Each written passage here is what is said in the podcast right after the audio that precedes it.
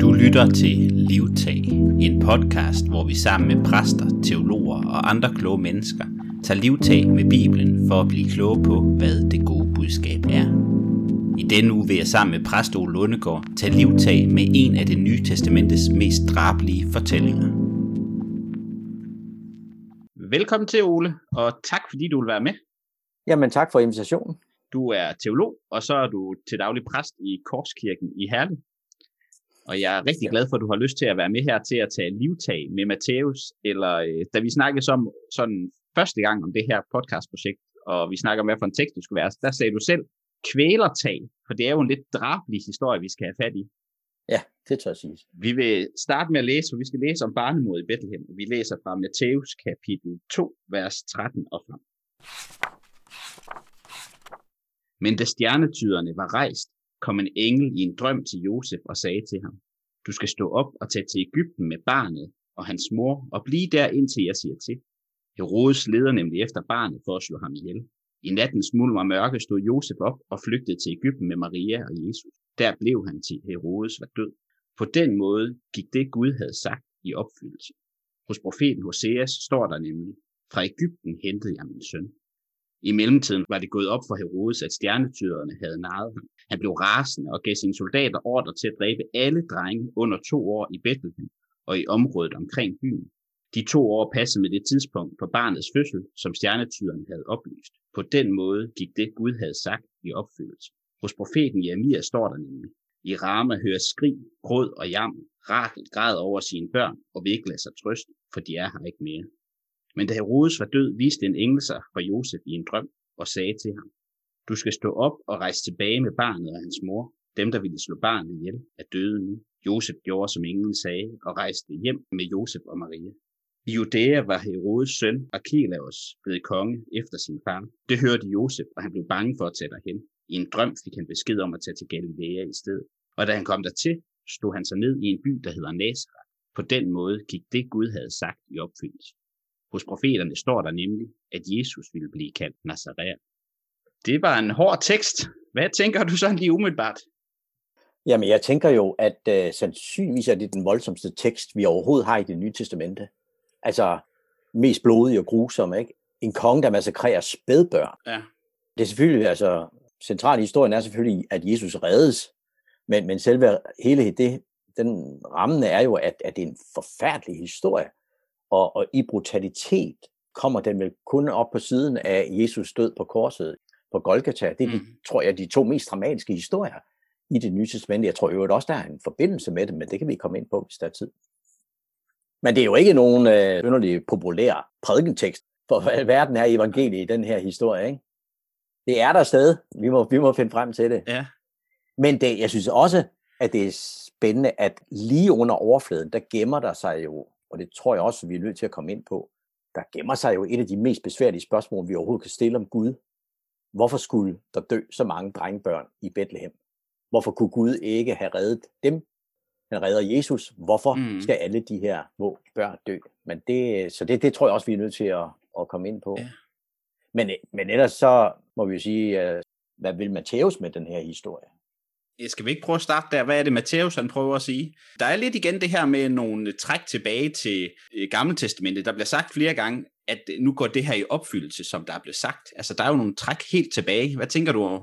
Jamen, det er der. Og, og det er jo helt klart, jeg, jeg tror, Matthæus skriver den her historie med et forlæg i en anden historie i Bibelen, som man næsten ikke kan undgå at komme til at tænke på. Det er den med de førstefødte drengebørn der dør i Ægypten, da dødens engel går gennem, og hvor, der, hvor at israelitterne bliver reddet ud af landet. Mm. Det er det her med blodet på døren, da dødens engel går gennem øh, Ægypten. Ikke? Mm. Så bliver de reddet, ligesom Maria og Josef her bliver reddet og flygter ud af landet.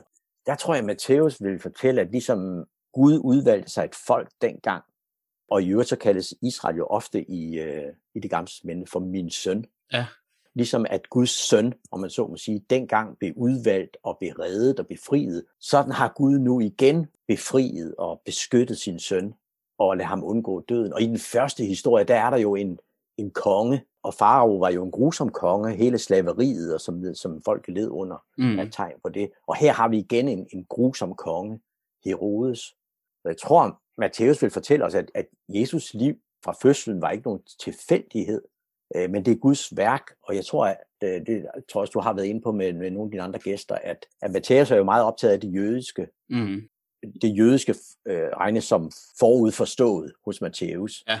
Modsat Markus, hvor alt jødisk bliver forklaret, så hos Matthæus bliver det alt som forudsat, mm. at man kender det. Så hans jødiske læsere, de har skulle se den her historien hænger sammen. Ja. Gud, Gud er trofast over for, over for sine løfter. Det er den samme historie, der nu udspiller sig om Guds søn. Mm.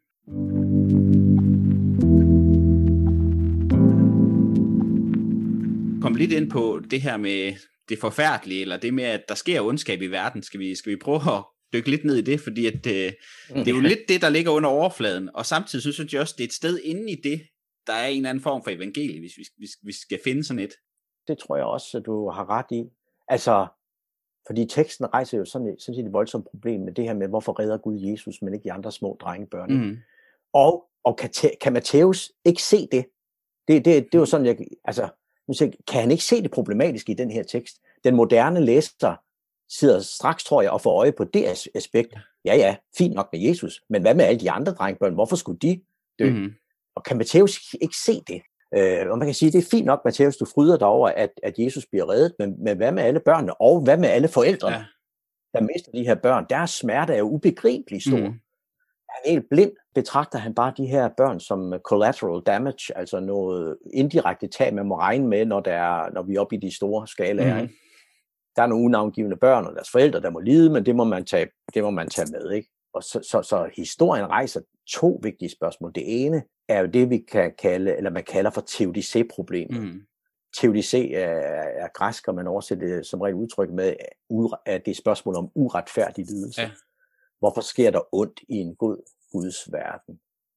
Men selve ordet teodike på græsk betyder helt præcist, eller ordret oversat, Guds forsvar. Mm. Hvordan kan man forsvare Gud som en god Gud over for så meget lidelse? Mm. Det er det ene spørgsmål. Det andet spørgsmål hænger så sammen med det. Jamen, hvor er Gud så i forhold til dem, der, der nu lider den her grusomme uretfærdighed? Ja. Børn og forældre i Bethlehem. Er Gud ligeglad? Og det er han vel ikke?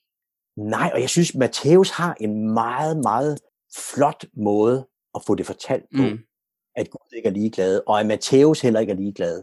Uh, han er ikke blind over for den her vinkel, at, at de her forældre, de taber deres børn.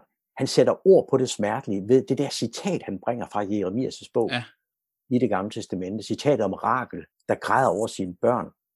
Rakel var jo patriarken Jakobs øh, kone. Og, og vi, Jakob elsker Rakel højt, hører vi i det gamle testamente.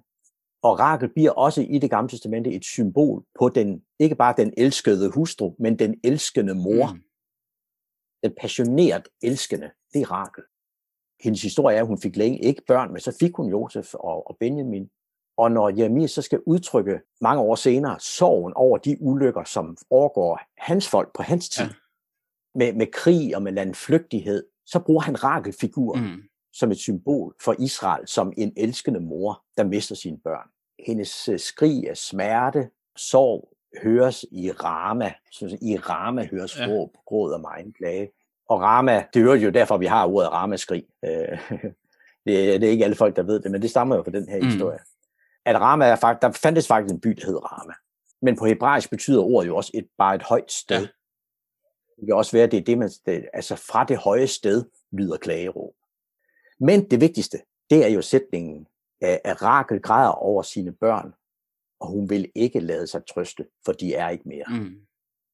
Rakel er utrøstelig. Der findes ingen ord, der findes ingen trøst over for så voldsom en smerte, det er at miste sit barn på den her frygtelige måde. Mm. Meningsløse måde, for hånden af en hensynsløs tyran. Og deri, der viser Matthæus, synes jeg, sin delagtighed i sorgen. Ja. Og sin forståelse for de døde børn og deres mødre og deres fædre i Bethlehem. Og, og citatet, synes jeg, viser en dyb forståelse hos Matthæus og øh, en bibelsk, øh, kan man sige, forståelse for, hvad sorg er. At sorg kan ikke trøstes væk. Det, det er det er teologen, præsten og psykoterapeuten Bent Falk, der skriver meget præcist om det i en bog, der hedder Kærlighedens pris. Mm. Han skriver, at, at det, der hjælper, det eneste, der hjælper, når man har mistet, det er at sørge. Ja. Og at man oplever andres deltagelse i sin sorg. Altså, de er der. Det er ikke forklaringer. Nej. Det er ikke trøstende bemærkninger om, det skal nok gå, eller der er en ny dag i morgen, eller tiden læger, eller sår, eller mm. de der ting, vi kan finde på at sige, når vi ikke ved, hvad vi skal mm. sige. Så skriver vi til den der slags trøst, kan man sige, i situationstegn. Og, og det duer slet ikke at sige, at der er nok en årsag til den her lidelse. Mm. Det er det, Jobs venner prøver i Jobs bog. Ikke? Men Matthæus kommer ikke med nogen forklaring på det, der sker. Ikke noget forsvar for det, der sker. Mm. Og ikke en ufølsomhed over for det, eller en kølig kalkyle om, at det her det er collateral damage. Altså noget med, missionen lykkedes, der var nogle tab. Det er trist, men missionen lykkedes. Nej, på sin egen måde, sådan uden forklaringer, uden falsk trøst, der viser Matthæus os det ubærlige og det uforklarlige. Mm.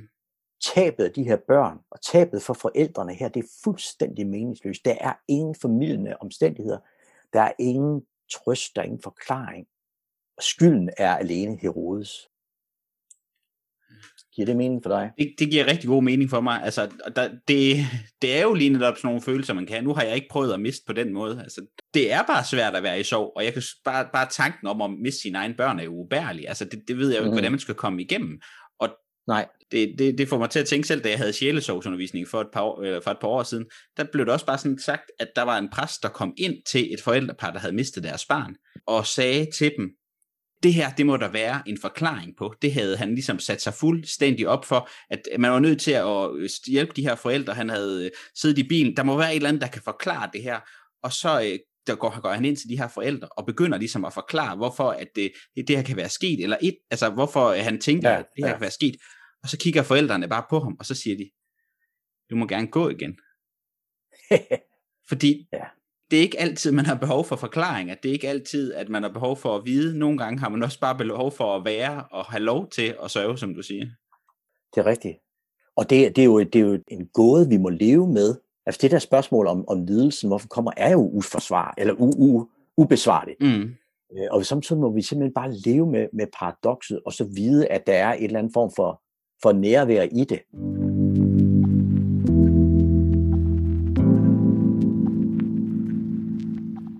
Øh, jeg kom til at tænke på en, en historie, der rørte mig meget. Jeg hørte den i et podcast med en øh, jødisk rabbiner, som fortalte, at han og hans kone fik deres første barn, og barnet var, var meget sygt, da, da det blev født, og så ikke ud til at kunne overleve. Deres venner øh, kom, og de var der, og de bad sammen og så videre for det her barn.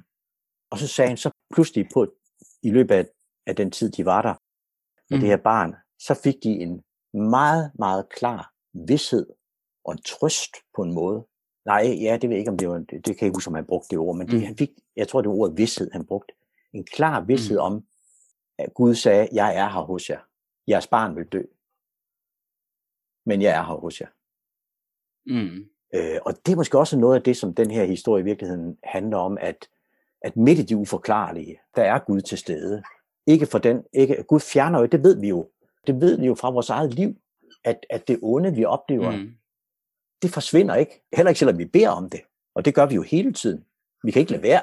Men det får ikke det onde og, øh, til, til at forsvinde sådan der. Og det interessante, det er jo også, at, at Bibelen faktisk ikke giver nogen forklaring på ondskab eller lidelse. Ja. Den konstaterer, at den er der i verden, og så giver den en måde at agere over for det på. Ja. Øh, men ikke nogen forklaring. Vi får ikke, man kan, ja, man kan sige, at vi får ikke nogen forklaring på det ondskab. Vi får en taktik. Mm man kan vi få en måde at agere i forhold til, at det onde, det skal imødegås, og lidelse og sorg, den skal lides og sørges sammen med den lidende og den sørgende. At det, at det er, og det synes jeg ligger i, i det her, i den her måde, Matthæus han takter den her mm. øh, historie på, og det citat, han bringer. Men det synes jeg også gør rigtig god tråd. Altså også, hvis jeg sådan skulle sige, hvad der var evangeliet for mig i den her tekst, så er det også lidt det, du er inde på. Det her med, at der er et eller andet Guds nærvær, der kom, eller er i verden. Når vi sidder i sorgen, så er der noget nærvær for os. Og i hvert fald, da jeg læste den her tekst, så tænkte jeg, her er der et spædbarn. Gud, der bliver inkarneret på jorden, som bliver født midt ind i at der er herskere, som regerer og er uretfærdige over for sit folk. En verden, som, som var aktuelt for 2000 år siden under 2. verdenskrig, men det er den også i dag. Altså vi oplever i stedet ikke mennesker i dag, som oplever, at verden gør ondt, at der er andre mennesker, der gør, at verden gør ondt. Nogen, der hersker, regerer, undertrykker. Og så midt i det, der er Gud også, der vælger Gud også at komme ind. Og, og i hvert fald, når jeg sådan øh, læste igennem, så tænker jeg, det er stærkt for mig at vide, at Gud er her mellem os, i blandt os, og har valgt at være her, selvom det er svært, selvom det er hårdt. Han vil mm. ikke komme ind som den perfekte konge, øh, i hvert fald ikke i sådan en perfekt menneskelig konge og sætte sig ind og sige, jeg skal sidde og spise det fineste mad, eller hvad nu man kan tænke, der er perfekt, eller reagere på, på den måde, hvor jeg sidder helt op på tronen. Nej, han kommer i verden, ved at mennesker har det svært, har det hårdt fra tid til anden, kæmper med alt muligt. Og midt i det, der, der er han, og der lærer han også, at vi skal tjene hinanden, og ikke reagere over hinanden. Ja, ja meget, meget rigtigt. Igen, det, til teodicé-spørgsmålet, det er også, altså, hvorfor griber Gud ikke ind? Og vi, vi, det er tit det ord, vi bruger, hvorfor griber Gud ikke ind og fikser den her situation? Øh, og det er jo det, vi som sagt, det er også det, vi, vi beder om mange gange i vores, i vores bønder. Vi er, vi er længe sådan efter, at, at Gud griber ind, når vores barn er sygt, eller vores, vores, vores barn har det dårligt i skolen, eller, eller på anden måde, eller vi selv er syge, eller vores forældre er syge, eller, vi beder om Guds indgriben, og vi må jo bare se på den verden, vi ser, og også ser på alle mm. de historier, der er i Bibelen, at det er ikke den måde, Gud agerer over for verden på, ved at gribe ind mm. udefra, om man så må sige. Jeg har samtidig, jeg har samtidig tænkt på det på den måde, at, at Gud griber oftere ud indefra, end Gud griber ind udefra. Og hvad mener du med det? Ja, der mener jeg, at, at, at der er lagt noget i os som mennesker, som Guds børn, som vi skal aktualisere. Vores kærlighed, vores omsorg, vores medlidenhed med den sørgende, mm. at være hos den, der har mistet sit barn osv. Det er den måde, Gud griber ud i verden på, indefra os, om man så må sige. Fordi hvis vi, hvis vi hele tiden tænker, at nu skal Gud komme og fikse det udefra, om så må sige, så stemmer det ikke med den verden, vi lever i på nogen som helst måde. Men det andet, det oplever vi hele tiden, at Gud griber ud indefra, ja. indefra menneskelivet, hvor, hvor hans kærlighed er givet i vores hjerter ved Helligånden, som Paulus, for nu at bringe lidt Paulus ind.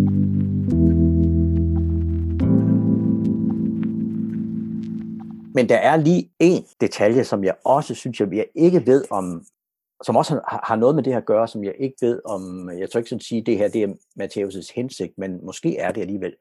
Ja. Fordi historien her har med al den grusomhed og uretfærdighed her, så peger den jo i virkeligheden også frem mod en anden begivenhed, nemlig Jesu død på korset. Jeg talte lidt om før det, at om det var ligegyldigt for Gud med de her mange børn, der bliver slået ihjel i Bethlehem. Og det vigtige det er, at Jesus slipper med livet i behold og bliver øh, skånet fra den her hensynsløse hersker. Mm. Men Jesus slipper jo ikke fri. Hans død bliver bare udsat nogle år. Mm. Og så dør han også på befaling af en konge og en kejser, som slår ham ihjel som en tronprætendent. Mm. Og alle de her børn i Bethlehem, de bliver slået ihjel, fordi de er potentielle tronprætendenter. Mm. Det er Herodes er bange for, og han slog dem jo ihjel i, han slog og det sætter også den her historie i perspektiv. Han fik øh, tre sønner med sin anden kone, hun hed Mariamne, og han slog alle tre sønner ihjel, ja. og Mariamne, fordi han var bange for, at de ville tage hans trone. Han var usædvanligt grusom og paranoid. Øh, og nu her igen, ja, så med, med, med Jesu korsfæstelse, så er det igen på en konges befaling, eller en kejsers befaling, at han bliver slået ihjel. Det kan godt være, at de, evangelierne fortæller, at det var farisæerne og de skriftkloge osv., der ligesom støbte kuglerne, mm. men det er på en konges befaling, og han bliver slået ihjel som en potentiel konge. Der står på hans kors, Jesus er Nazareth, jødernes konge. Ja. Jesus slås ihjel som en tronpræsident. Så Jesus død er også en, kan man sige, en død i solidaritet med alle dem, der dræbes af den her verdens herskere. Mm-hmm. Uden at de har gjort noget som helst, der gav den den mindste skyld. Og for mig er det en vigtig del af betydningen af Jesu død ja. og hans opstandelse.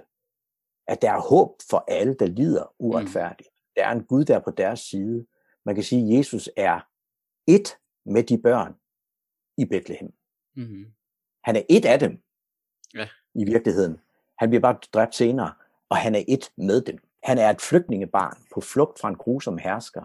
Mm. Han er et med de børn, der hensyner i flygtningelejre i dag. Øh, så jeg synes, at den her, den her beretning er, er dyb og fantastisk og meget aktuel. Det må jeg sige. Det er den. Han er, han er et med dem, der lider, og dem, der dør, og dem, der dør, eller lider, fordi der er nogen, der dør. Altså, det, det, det er stærkt og dybt, og, og jeg, jeg synes egentlig, det er et rigtig godt sted at stoppe her, fordi det synes jeg egentlig, der er et rigtig godt budskab i. Fordi vi oplever alle sammen det her, at livet går ondt, og vi lider. Det er ikke os alle sammen, der dør som børn, heldigvis, men vi oplever, at sådan nogle ting sker. Ja. Og der er han der. Det sker, det sker den dag i dag, den samme historie. Det gør det. Ja. Tusind tak, Ole, fordi du havde lyst til at være med og give os lidt indsigt i, i, eller give os et kvælertag på den her lidt øh, hårde historie. Måske den hårdeste. Det må vi, det må vi finde ud af, ja. når vi læser videre, om der kommer noget, der er hårdere. Den er i hvert fald dramatisk. Det er den, det er den. Ja, tusind, tusind ja, ja. tak. Og så håber jeg, at du har lyst til at være med igen en anden gang, når jeg kommer lidt længere hen. Ja, selvfølgelig. Selvfølgelig. Men i hvert fald, tak. Tak skal du have lyttet lyttede til Livtag, en podcast, hvor vi sammen med gæster tager livtag med Bibelen for at blive klogere på, hvad det gode budskab er. I næste uge får vi besøg af Johannes Åkær Stenbuk, og jeg håber, du har lyst til at høre med.